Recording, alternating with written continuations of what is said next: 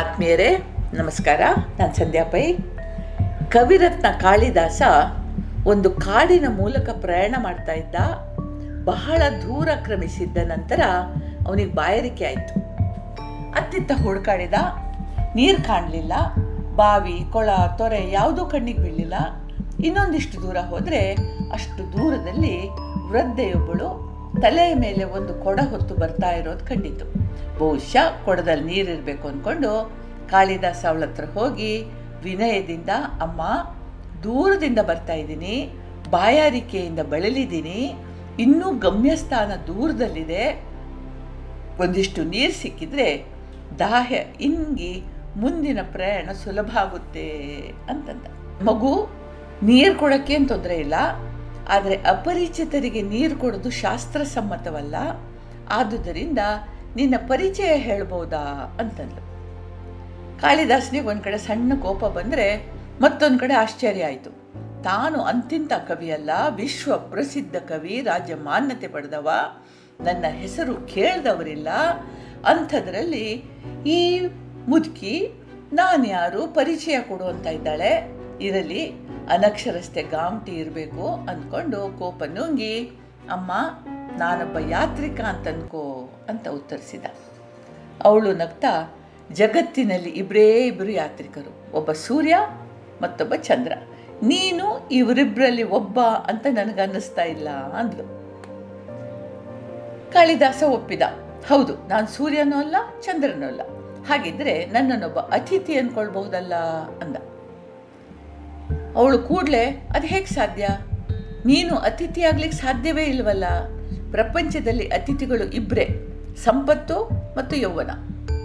ಬಂದು ಹೋಗುವವ ಅತಿಥಿ.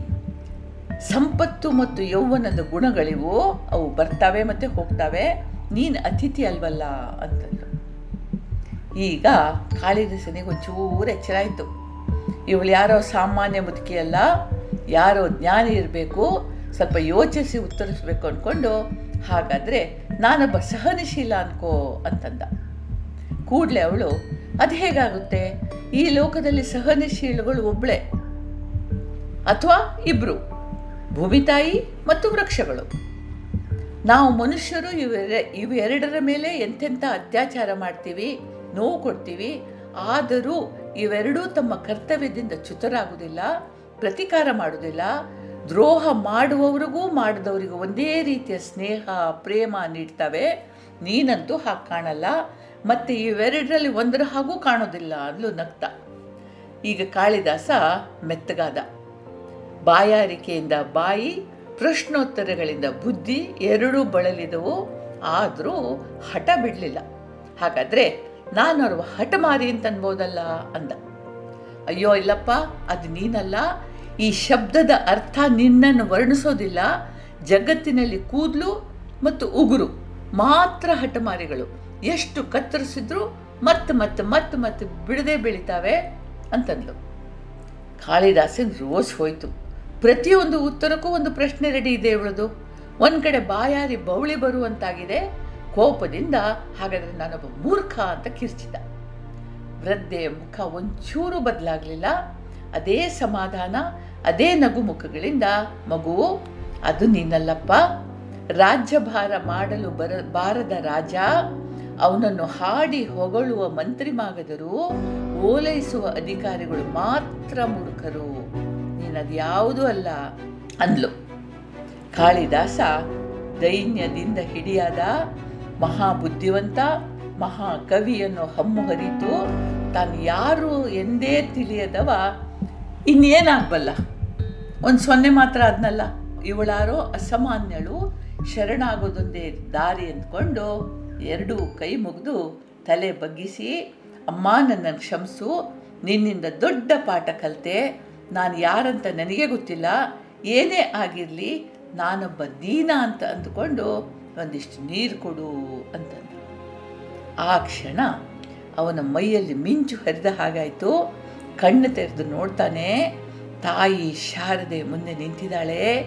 ಜ್ಞಾನದೇವಿ ಅಂಬಾ ಸರಸ್ವತಿ ನಗ್ತಾ ಇದ್ದಾಳೆ.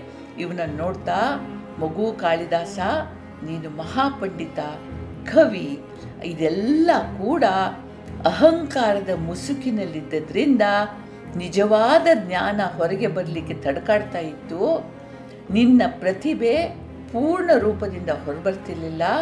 ಅಹಂಕಾರ ಕಳ್ಚ್ಕೋ, ವಿನಯದಿಂದ ನಡ್ಕೋ, ನೀನು ಮಹಾಕವಿಯಾಗುತ್ತಿ, ಮುಂದೆ ಬರುವ ಅನೇಕ ಪೀಳಿಗೆಗಳಿಗೆ ಮಾದರಿಯಾಗುತ್ತೆ.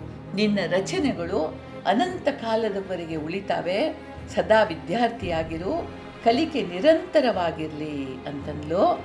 ಅಂಬೆ ಜೀವಜಲ ಮಾತ್ರ ಅಲ್ಲ, ವಿವೇಕ ಜ್ಞಾನ ಜಲಗಳನ್ನು ಕೂಡ ಕವಿ ಕಾಳಿದಾಸನಿಗೆ ಉಣಿಸಿದ್ರು ಎಷ್ಟು ಚೆನ್ನಾಗಿದೆ ಅಲ್ಲ? ನಮ್ಮೆಲ್ಲ ಸುಗುಣಗಳು ಕೂಡ ನಮ್ಮ ಅಹಂಕಾರದಲ್ಲಿ ಮರೆಯಾಗ್ತವೆ. ನಮಗೆಲ್ರಿಗೂ ದೇವರು ಒಳ್ಳೇದು ಮಾಡಲಿ. ಜೈ ಹಿಂದ್.